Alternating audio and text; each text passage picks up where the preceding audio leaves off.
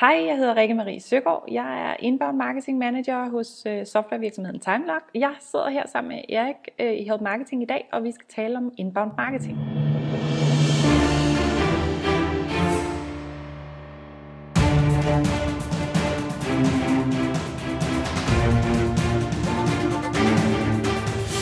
Det her er Help Marketing podcasten, lavet for dig, der arbejder med digital marketing, salg og ledelse, og som gerne vil opnå succes ved at hjælpe andre. Jeg hedder Xings, og Help Marketing produceres i min virksomhed, som hedder Nokmal. I dag er det afsnit nummer 198, og det er Rikke Marie Søgaard, der er på besøg. Fokus med Help Marketing er, at vi skal blive bedre til at hjælpe hinanden, fordi det er den absolut bedste måde at skabe succes for sig selv, men også for andre, baseret på værdifulde relationer. Og inden vi går i gang, så skal jeg lige fortælle dig, jeg vil super gerne høre fra dig. Hvis du har ris eller ros eller en kommentar, hvis du har forslag til noget, der skal ændres, måske en gæst, jamen så mail mig, erik Jeg læser det hele, jeg svarer det hele, det kunne være så fedt at høre fra lige præcis dig. Det du også kan bruge mailadressen til, det er at sende en lille jubilæumshilsen, fordi om to uger, der er det afsnit nummer 200 af Help Marketing. 200 af Help Marketing, det bliver så fedt. Og hvis du har et råd, bare en lykønsning eller et eller andet, som du gerne vil øh, have med i Help Marketing til, øh, til mig selvfølgelig, hele vores øh, team herinde og til lytterne, jamen så send det til mig 30-60 sekunder på en lille mp3, erik så, og hvis du kommer med, så er der også et link i show notes. Ping ping, SEO. Nå, nu er det tid til at gå i dybden med inbound marketing.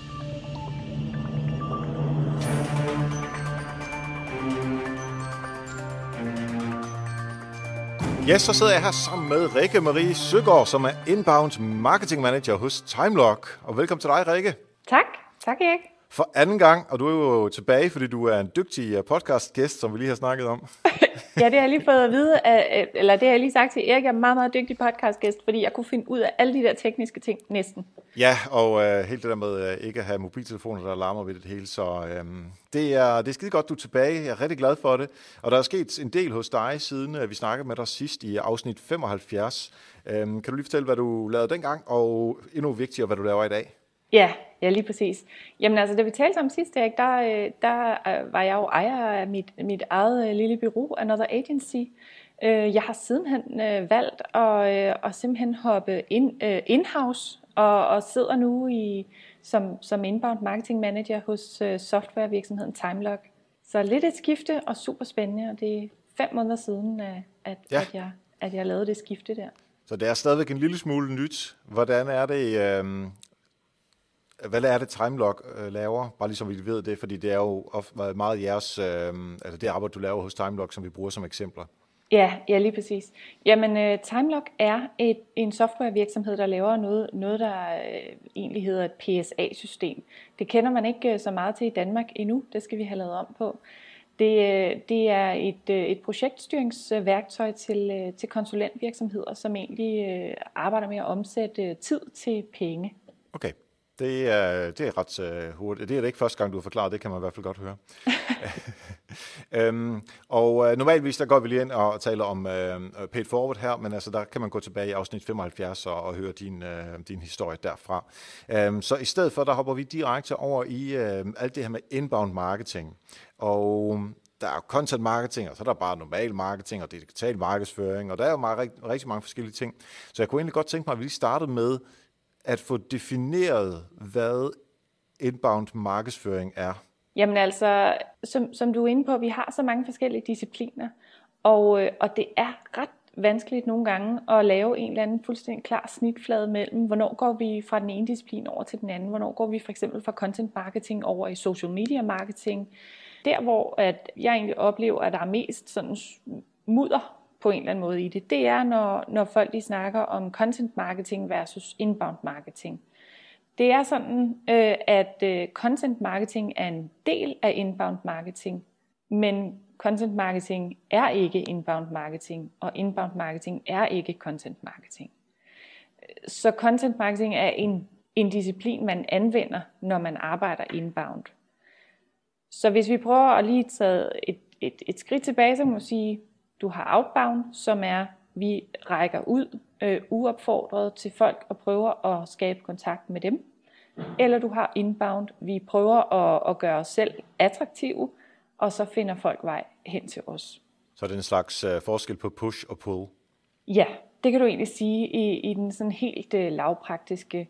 Mm-hmm. Den måde, jeg tænker på inbound på, det er egentlig, jamen inbound, det er alt, hvad der, det er alle de discipliner, alle de greb, alle de taktikker, vi kan anvende, som handler om at tiltrække, konvertere, modne, og, og egentlig øh, i sidste ende få lukket et salg. Altså, der ryger den over til salg, kan man sige, øh, når, du, når ja. du når derhen. Ikke? Mm. Så det er øh, sådan noget som SEO, sådan noget som... Øh... Ja, hvis vi er nede i taktikker, SEO, ja. det er i virkeligheden også AdWords øh, annoncering, og øh, social media, også altså paid. Øh, vi er også øh, ude i sådan noget som events, altså øh, webinarer, konferencer, seminarer, øh, hvad, hvad man ligesom kan finde på af, af events. Øh, mm-hmm. Og øh, ja, selvfølgelig content, øh, content marketing. Der er også mange, der skælder mellem at sige, men content marketing manageren ville typisk ikke være den person, som havde ansvaret for sådan noget som et website remake. Altså, men det vil også egentlig ofte høre ind under inbound. Fordi man skal tænke uh, konverteringer med ind over, og man skal tænke altså alt yeah. det, som, som der måske ikke er content, men er mere sådan lidt uh, forretningsfokuseret på, at vi skal have overtalt nogen til at enten at købe noget eller tilmelde sig nogle forskellige ting. Ja, man skal jo tænke over, hvad er det for noget, hvad er det for noget indhold, man har brug for som, øh, som potentiel kunde i alle de forskellige stadier, du skal igennem øh, ja. i din beslutningsproces. Og det kan, det kan jo også gå hen og være sådan noget som featurebeskrivelser. Altså, hvad for, nogle, hvad for nogle features har du, hvad for nogle priser har du, øh, osv., når du er længere henne i, øh, i din beslutningsproces. Og det er også en del af, af den ramme, du arbejder under som inbound marketing manager. Kan man kun bruge øh, inbound marketing øh, i B2B-sammenhæng, eller er det også øh, B2C-relevant? Jeg vil sige, det kommer an på, hvad du sælger B2C. Fordi øh, typisk så vil, vil jeg sige, at, øh, at der hvor inbound marketing også betaler sig, altså lønner sig, øh, i forhold til, til hvad du også øh, har investering i det, jamen så har du, tror jeg, det bedste return on investment, hvis du sælger nogle produkter, som, som har en, en lidt længere beslutningsproces og som typisk er nogle, nogle lidt dyre produkter. Altså, jeg, jeg vil ikke tro, du får så meget ud af det, hvis du sælger, hvis du, hvis du sælger kondisko. Øh, altså, så, så tror jeg, der er nogle andre discipliner, du kan arbejde med, der, der giver dig bedre resultater. Ja, men sådan noget som uh, et nyt køkken, en ny bil, uh, måske endda uh, ja. nye store møbler uh, ja. af en vis størrelse. Der, Større der beslutninger, godt... ikke? Ja, ja, ja, det vil jeg sige, ja. Okay. Ja. Godt. Jamen, øh, så øh, er der også noget til dem, som arbejder med øh, B2C stadigvæk. Timelock, når I arbejder med det her, ikke? Mm. Øh, jeres tjenester, er det øh, online tjenester, eller er det øh, rigtige produkter? Vi har, det er et software. Altså, det, altså vi er en SaaS-virksomhed, så software ja. er service. Så det er et, et softwareprodukt. Så har vi selvfølgelig også nogle, noget implementeringsservice øh, knyttet på os. Så vi har faktisk også selv en lille konsulentforretning i vores forretning, kan man sige. Ikke? Ja, okay. Og hvis øhm, øh, det har så en eller anden pris, som nok er lidt mere end en kondisko, og derfor kræver det en lille smule mere øh, overvejelse fra virksomheden om, øh, skal vi have implementeret det her, eller skal vi stadigvæk gøre det på øh, Excel-arket, eller går vi til en øh, konkurrent?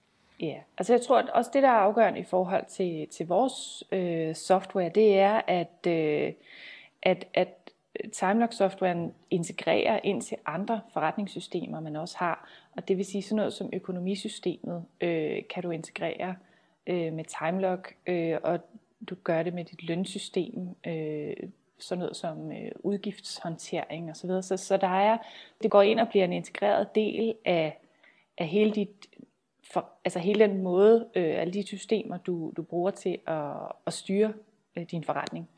Og derfor så er det jo selvfølgelig en stor beslutning at vælge, hvad er det så for et system, vi tager ind, og bliver det her en, et af de her kernesystemer, som vi bruger til at styre vores forretning. Så ja. det er klart, det, det tager noget tid. Ja, for tidsregistrering altså nu, jeg har jo tidsregistreret i hele min karriere, øh, ja. og øh, fra første dag til øh, den dag i dag, der synes jeg stadigvæk, det er mega irriterende at bruge tid på det. Men det skal man. Jeg forstår det sagtens, fordi ellers ved man jo ikke, hvor meget man skal fakturere. Jeg gør det både i Bolivs, ja. og jeg gør det i min egen virksomhed. Så, øh, men det, men det, er, altså, det er et nødvendigt øh, onde, og det er ikke, fordi jeg skal sætte jer i et negativt lys, men det er bare ikke særlig fedt. Øhm, men det er jo, det er jo selvfølgelig vigtigt, så man kan øh, ved, hvor meget man skal fakturere, og derfor køre det over i de andre systemer. Og det betyder, at man skal have sådan et system som jeres. Hvis det ikke kan integrere med det system, som vi har, jamen, så er der en udfordring. Så der ligger en masse tekniske ting, som man også skal have styr på. Øh, og det leder mig sådan lidt over i, at jeg behøver jo først at forholde mig til, om jeres system kan integrere med de systemer, jeg har, når jeg ved, at jeg har brug for et tidsregistreringssystem. Og det ja, ved jeg fint. først, når jeg finder ud af, at det der med at skrive det på en lap papir eller et Excel-ark, at det faktisk gøres nemmere og bedre end det. Altså, der, der ligger en bevægelse hos øh, jeres potentielle kunde, og der, der prøver jeg lidt at, at lokke øh, øh, ud af dig, hvad er øh, altså, sådan, jeres kunde øh, rejse eller salgstrakt, hvad I nu arbejder med, hvordan ser den nogenlunde ud, sådan generisk? Ja, altså jeg vil egentlig lige starte med at, at pointere, at øh, altså Timelock er i og for sig ikke et tidsregistreringssystem. Altså tidsregistrering er en del af vores system. Ja. En tidsregistrering er inputtet, der kommer ind i den ene ende, sammen med noget udgift, udgiftbilag osv. Og, og det som TimeLog egentlig er, det er motoren. Øh, fordi øh, så, så er der ligesom en, en motor eller et samlebånd, der gør, at du kan få noget, øh, noget indsigt og noget viden ud i den anden ende. Og det er egentlig den indsigt og viden, du har brug for. Så man kan sige, det, det der er det første stadie, kan man sige, i vores øh, kunders kunderejse, det er det her awareness-stadie. Det er, når man begynder at opleve, at der er et problem i virksomheden. Det er faktisk før man erkender, at man har et, et behov for noget system. Hvad er det, der typisk sker hos folk? Ved du det? Jamen altså, det kunne være sådan noget som... Øh, vi har simpelthen ikke overblik over, hvad vi skal fakturere den her måned. Vi bruger utrolig lang tid på at samle øh, input fra alle vores konsulenter om, øh, hvad, hvad det er, de har arbejdet på den her måned, og hvor meget det er, vi skal fakturere videre. Så, så vi mangler det her overblik. Øh, vi bruger enormt lang tid på det. Det kan være en problemstilling, man oplever. En anden problemstilling, man oplever, kan være en erkendelse af, at vores dækningsbidrag er for lavt. Altså vi tjener ja. simpelthen ikke nok penge i vores virksomhed. Det kan også være en, en oplevet problemstilling. Og hvad kan man så gøre ved det? Jamen det kan så være, at øh, hvis man nu kunne få overblik over, i hvor høj grad man udnyttede sin medarbejderstyrke, altså udnyttelsesgraden fordelt på de forskellige konsulenter i virksomheden, er den 50 procent, er den 60 procent, er den 77, kan vi, kan vi øge den udnyttelsesgrad, fordi hvis vi kan det, så, så får vi så får vi, øh, får vi simpelthen mere i kassen, og det vil også give øh, mere på bundlinjen. Så, så der er en række forskellige problemer, man kan sige, som, som vores øh, potentielle kunder kan, kan sidde og opleve, at det her det er, det er en problemstilling. Så jeg tænker, at man så finder ud af alle de her udfordringer, og så, øh, så tænker man, at vi vil gerne have den fra 50 op til 77 øh, procent, øh, mm. og vi skal have nogle flere penge ind, og vi skal gøre det lidt nemmere for vores medarbejdere og for vores øh, øh, i administrationen. Og så hvad er det så folk gør? Altså, jeg tænker jo, at folk så går ud på Google og siger, hvordan gør man det her? Hvordan får man bedre? Eller man taler i sit netværk. Altså, hvad, fordi det må være noget af de næste skridt, der kommer hos jer i, i jeres inbound yeah. marketingstaktik. Ja, det kan man sige. Altså, det her det er stadigvæk noget, vi er i gang med en proces, øh, fordi jeg vil sige, min rolle i, i Timelog er også at komme ind og, og sige, jamen, kan, vi, kan vi fange folk på et tidligere stadie, end det vi har gjort før. Fordi tidligere har vores markeds, markedsføring været meget centreret omkring vores features og vores produkter. Øh, og det vil sige, at man har egentlig det tidligste stadie, man har kunne fange folk på, det har været, hvis de har søgt på projektstyringsværktøj eller tidsregistreringsværktøj eller sådan noget. Men der er de allerede et stykke længere henne i deres beslutningsproces, altså i deres kunderejse. Og hvorfor er det så vigtigt? Øh, hvorfor det er vigtigt at fange dem på tidligere stadie? Ja. Jamen det har både noget at gøre med, at øh, allerede på tidlige stadier få defineret, hvad er det for en værdi, vi egentlig kan skabe for dem. For hvis vi kun går ind og taler om, at vi er et projektstyringsværktøj, så er det sådan lidt, jamen, hvad er det så rent faktisk, vi kan hjælpe jeres virksomhed med? At få styr på projekterne? Eller? Altså, det, ja. det, det, der er ikke værdi nok i det på en eller anden måde. Altså, det, det, det vi kan hjælpe jer med, det er at i virkeligheden øge jeres bundlinje. Og det kan vi gøre ved at øge jeres øh, faktureringsgrad, jeres udnyttelsesgrad, øh, styrke jeres dækningsbidrag på projekterne og, og den slags.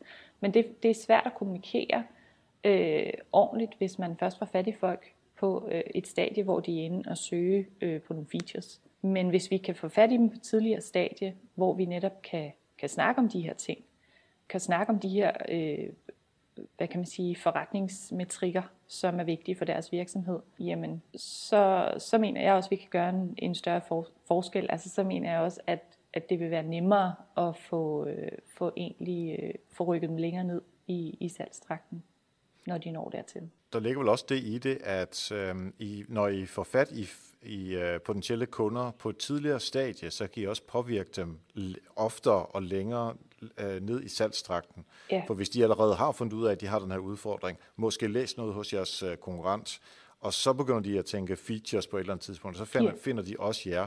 Så har de allerede en relation til konkurrenten. De har fået måske må, fået deres uh, nyhedsmails i to-tre måneder, og først der, der finder de jer. Altså så mm. er I mm. allerede uh, bagud på point, ikke? Jo, jo. Der er selvfølgelig også den faktor fuldstændig rigtigt, ja. ja.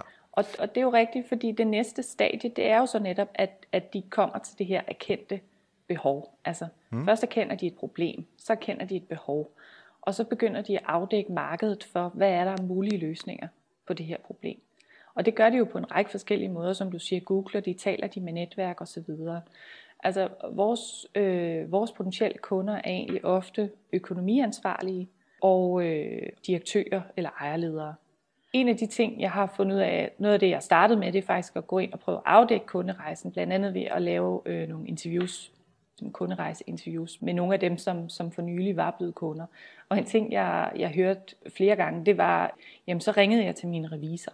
Og det var en af de der ting, som, som jeg ikke tror, man i Timelock tidligere havde tænkt over, at, at gud, jamen kan vi, kan vi gøre noget simpelthen? Altså, man tænker ofte i, i market, marketing øh, på de her watering holes, altså hvor er det, man, hvor er det, man får sin viden? Hvor, hvilket vandhul går man hen til, når man skal, skal have noget at drikke? Og, og det kan være Google, og det kan være netværk, og det kan være, du ved, sociale medier og, og så videre. Men hvad med revisoren? Altså, så, mm. så det er også noget af det der, øh, som, som jeg arbejder på i øjeblikket, at tænke, hvordan kan vi, hvad kan vi gøre der? Altså for at skabe nogle, nogle samarbejder og eventuelt, altså så tænker jeg content marketing, så må det være noget med at finde nogle, nogle, nogle revisorer, som vi kan interviewe og lave nogle, noget content med, og på den måde få, få skabt noget samarbejde, noget relation, som, ja. øh, som gør, at, at vi også kan, kan prøve at komme omkring det, øh, den kanal.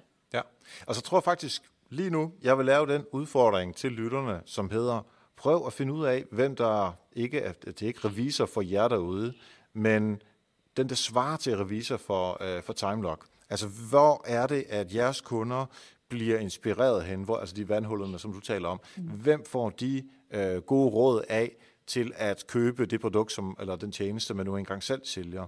Mm. Og ved at, nu, nu får du, der lytter med, nu får du den her udfordring, prøv at finde ud af det. Det kan være, I ved det i forvejen, så er det fedt, så skal I øh, virkelig øh, gå efter dem. Men hvis I ikke ved det i forvejen, øh, så kan du fortælle lidt smule mere om, hvordan du lavede de der interviews, og hvordan du fandt ud af det her? Mm. Jamen, jeg gik simpelthen, øh, altså jeg, jeg var inde og, og finde nogle af de øh, deals, kan man sige, der var blevet lukket for nylig. Fordi jeg ville gerne have interviews med, øh, med, med kunder, som, øh, som havde, øh, hvad kan man sige, købsprocessen frisk i hukommelsen. Mm. Og heldigvis, altså jeg var meget positiv over, at dem jeg ringede til øh, og spurgte om, om de egentlig ville stille op til sådan et interview øh, med mig. De, I starten så var de sådan, jamen, jamen er det for at fortælle, hvad jeg synes om TimeLock, fordi vi er jo ikke sådan helt, altså vi er jo kun lige ved at implementere det og sådan noget, så jeg nej, nej, det er slet ikke det, vi skal snakke om, øh, og, og det skal slet ikke publiceres eller noget, det, det er simpelthen bare til intern brug det her. Vil du være med til det? Ja, ja, det vil jeg gerne. Altså, så folk var enormt imødekommende over for at faktisk sætte en time af af, af deres dyrebare tid til at, at snakke øh, med mig. Jeg brugte øh, et ramme, øh, en ramme, der hedder Jobs to be done, til mm. at, at få opbygget min, min spørgeramme. Og jeg gjorde meget ud af at, at prøve hele tiden at få folk, øh, få, få interviewpersonen, eller hvad kan man sige, beslutningstageren, tilbage i tid. Fordi de, når du sidder og taler med dem, så vil de meget gerne rykke frem til, til nærmest der, hvor de underskrev kontrakten. Men jeg skulle hele tiden, min udfordring var at få dem langt tilbage, og helt tilbage til der, hvor de begyndte at opleve et problem i første omgang. Så det var det, øh, jeg fokuserede meget på. Og sådan, om hvad gjorde du så? Og så videre, ikke? Ja. Jeg kan hurtigt lige tilføje her, at det her jobs to be done, det snakker vi meget om med, øh, med Lars K. Jensen i afsnit 168 af Help Marketing. Så hvis man er mm. interesseret, så kan man uh, dykke lidt ned der. Men det er jo, det er jo super fedt at øh, tage fat i de kunder, der lige er blevet kunder, Øh, og selvfølgelig de skal være dem, som er nogenlunde positive og glade. Øh, og så, øh, så har du også, fordi målgruppen så går ud fra, at det var nogle af de her øh, lederdæktører, eller ja. øh, dem, der sidder med økonomien, som du så tog fat i, for ligesom ja. at få deres opfattelse af det. Og så behøver det jo ikke, altså, nej, hvor mange, hvor mange talte du med? Jamen indtil videre har jeg talt med tre, og det er slet ja. ikke nok i forhold til at få, få lavet øh, arbejdet grundigt nok, kan man sige. Det man også skal tænke på, det er, at at udvikle en kunderejse, det, det må aldrig være sådan en statisk ting. Det må aldrig være sådan en ting, du bare gør, og nu har du gjort det. Altså, så, så jeg tænker på det som en, som en løbende proces. Jeg har talt med tre indtil videre. Det har allerede givet mig noget indsigt. Øh, for eksempel havde, fik jeg en indsigt i, i vores personaer, hvor jeg valgte at gå ind og splitte en persona op i to, på baggrund af de her interviews, jeg havde lavet. Jeg blev også øh, mere øh, klar over, hvad det er, der foregår i de, i de stadier, øh, vi har med at gøre. Det gjorde, at jeg i hvert fald øh, kunne lave en forløbig opdeling øh, af, nogle, af nogle overordnede stadier. Og så begynder jeg at arbejde med det, for vi skal også have lavet noget arbejde rent faktisk. Ikke? Altså vi skal også, skal også have, have lavet noget og få skabt nogle resultater, også på kort sigt. Og så kan man ligesom gå ind og arbejde videre med de her øh, kunderejser og løbende prøve at, at lægge nogle interviews, som igen kan, kan så du kan gå ind og øh, forfine øh, den her kunderejse. Ikke?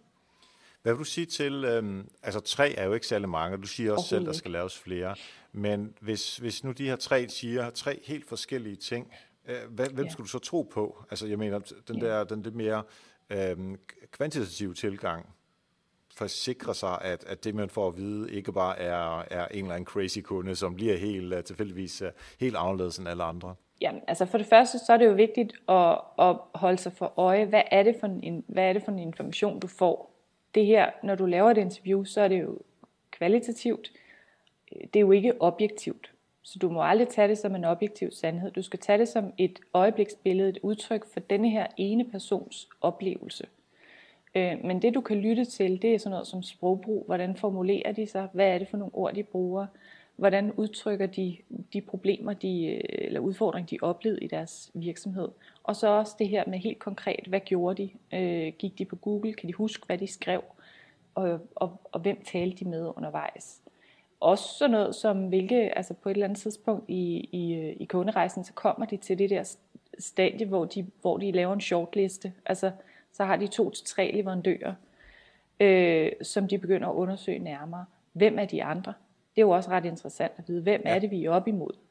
Mm. Så, vi kan, så på den måde kan du bruge dit, dit kvalitative interview, men det må aldrig stå alene. Du skal jo altid have noget, noget kvantificerbart ved siden af, og der har du forhåbentlig noget, noget data, du samler ind, analytics data og, og anden data, du, du også samler ind Plus du må også gå ind og lave søgeordsanalyser osv. Ja, præcis. Så, øh, så det skal selvfølgelig aldrig stå alene. Så lad os sige, at øh, nu har vi, øh, du har lavet de her tre interviews, og har fået ændret lidt på persona-setup'et, og der er nogle forskellige huller i anførselstegn, som du har fundet i, øh, i jeres øh, markedsføringsarbejde, øh, for at øh, selvfølgelig med fokus på det her inbound markedsføring. Kan du sådan helt konkret sige, give os nogle eksempler på øh, noget, som du tilpassede øh, i forhold til de stadier, altså som vi talte om awareness og øh, længere ned i trakten, og så lige før salget, hvor det er meget feature-fokuseret osv. Var der nogle af de her ting, som, øh, altså hvad, hvad gjorde I øh, på de forskellige stadier, øh, som, som var anderledes end det I gjorde før? Ja, øh, vi gør rigtig meget på, på de forskellige stadier, som er anderledes, eller vi er i gang med at, at bygge det op, øh, kan man sige, bygge hele den maskine op øh, egentlig på, på ny, vil jeg sige. Men for det første, det, vores markedsføring var ikke på den måde bygget op i forhold til at adressere nogle, nogle bestemte stadier før. Okay. Så det har været sådan lidt ad hoc og lidt random, hvad, hvad der har været øh, publiceret, hvornår, og det har heller ikke været, øh, været helt klart, hvem er det egentlig, vi taler til, og hvad er deres problemstilling lige nu. Så, så på den måde øh, har det her, de her interviews, jeg har lavet, jo hjulpet rigtig meget med os mm. at finde ud af, hvem er det, vi taler til, hvad er deres problemstillinger. Men helt konkret, så havde vi en persona, øh, som vi kaldte CEO-ejerleder. Og det blev meget tydeligt øh, for mig i de interviews, jeg lavede, at det er nogle meget, meget, meget forskellige artede udfordringer, man står med. Om man er en øh, CEO øh, for en øh, 100-mands øh, IT-konsulentvirksomhed, eller om man er en ejerleder af en øh, lille øh, 10-mands øh, ingeniørvirksomhed. Den ja. største udfordring, eller den største forskel er, at ejerlederen er selv konsulent. Ja, okay. Og det gør en kæmpe stor forskel. For ejerlederen har startet virksomheden op, fordi han er specialist. Han, hun er specialist i sit felt og er konsulent. Og det gør bare, at de har nogle helt unikke udfordringer øh, i forhold til at drive og vækste deres virksomhed. Hvor øh, direktøren for en, for en IT-konsulentvirksomhed er direktør. Ja, professionel øh, direktør. Ja, vedkommende er ikke også IT-konsulent og udfakturerer sine timer. Mm-hmm. Og, så det er to meget, meget vidt forskellige situationer, de her to persontyper befinder sig i. Så, så det var, øh, blev meget klart, at de skal simpelthen deles op. Vi skal ikke tale til de her to forskellige typer på samme måde. Altså det er jo uh, guld værd, den indsigt. Altså forstå, at man ikke... Altså det er simpelthen forkerte budskaber, som man kommer afsted enten til den ene ja. eller den anden. Det, uh, det giver rigtig god mening.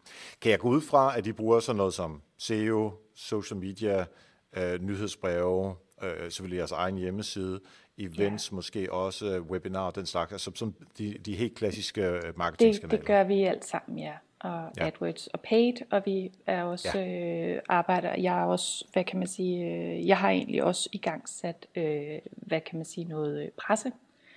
Ja, okay, ja. Øh, så, øh, så vi har, vi har fået, øh, fået, fået medieomtale øh, her de sidste par måneder i børsen og finans og ja, fedt. også noget ingeniørmagasin og sådan noget. Så ja, så det bruger vi også.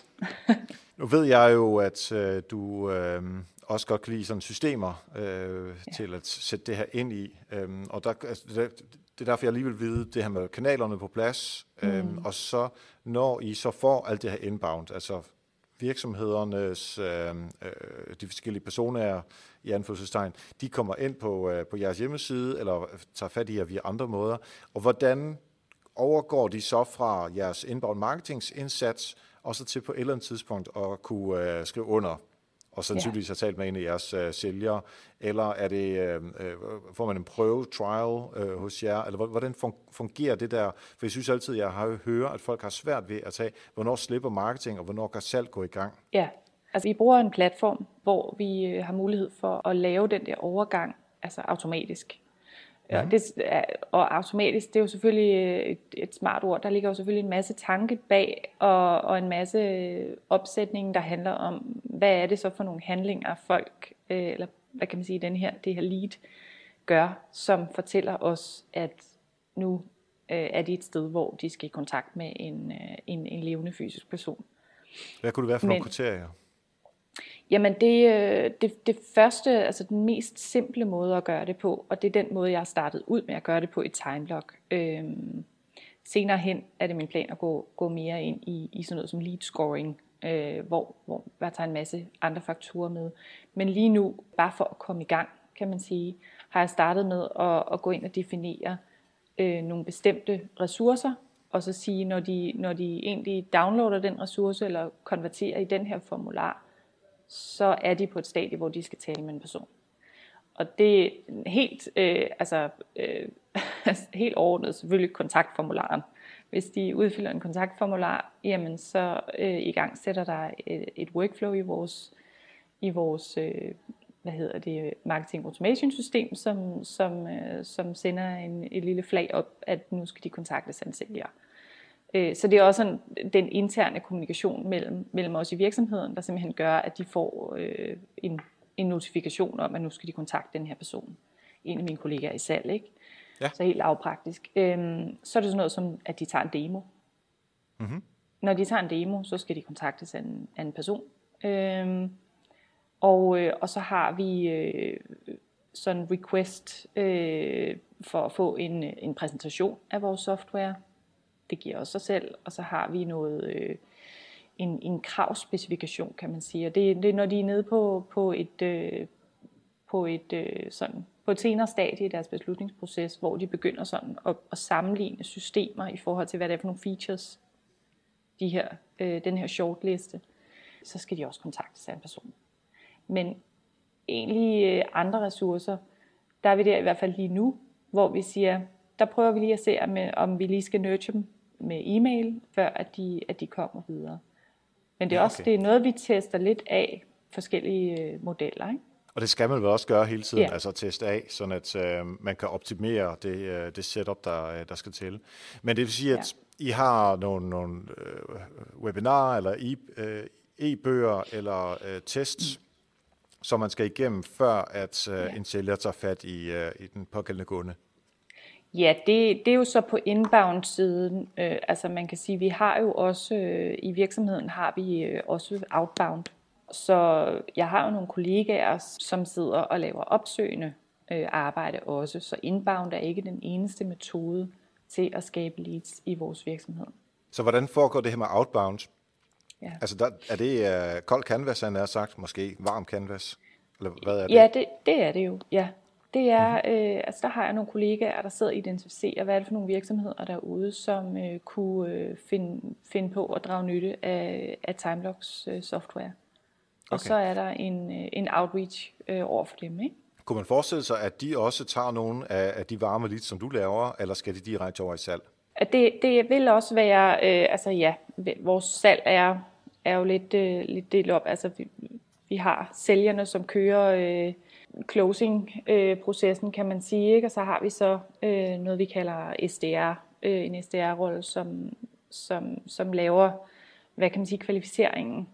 Og det er jo også, når der kommer et inbound lead ind, som når dertil, hvor, hvor jeg ligesom sætter det her flag op og siger, nu, nu er de klar, så, så vil de i første omgang være en, en af de personer i salg, der, der laver den her kvalificering, øh, og finde ud af, jamen, er det et godt match øh, til, til TimeLock?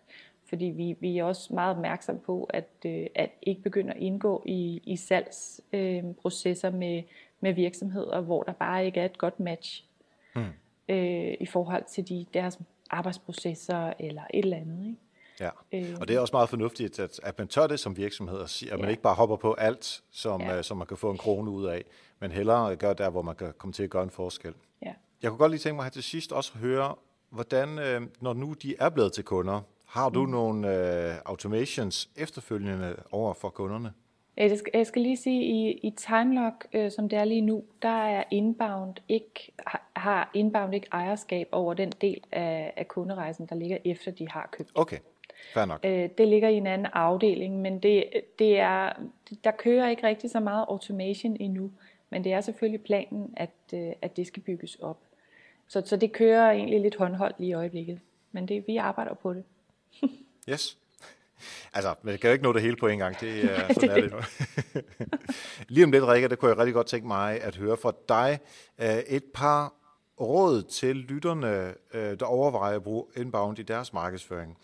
Øh, men inden da, der vil jeg gerne have lov til at takke alle jer, der lytter med på Help Marketing hver eneste uge.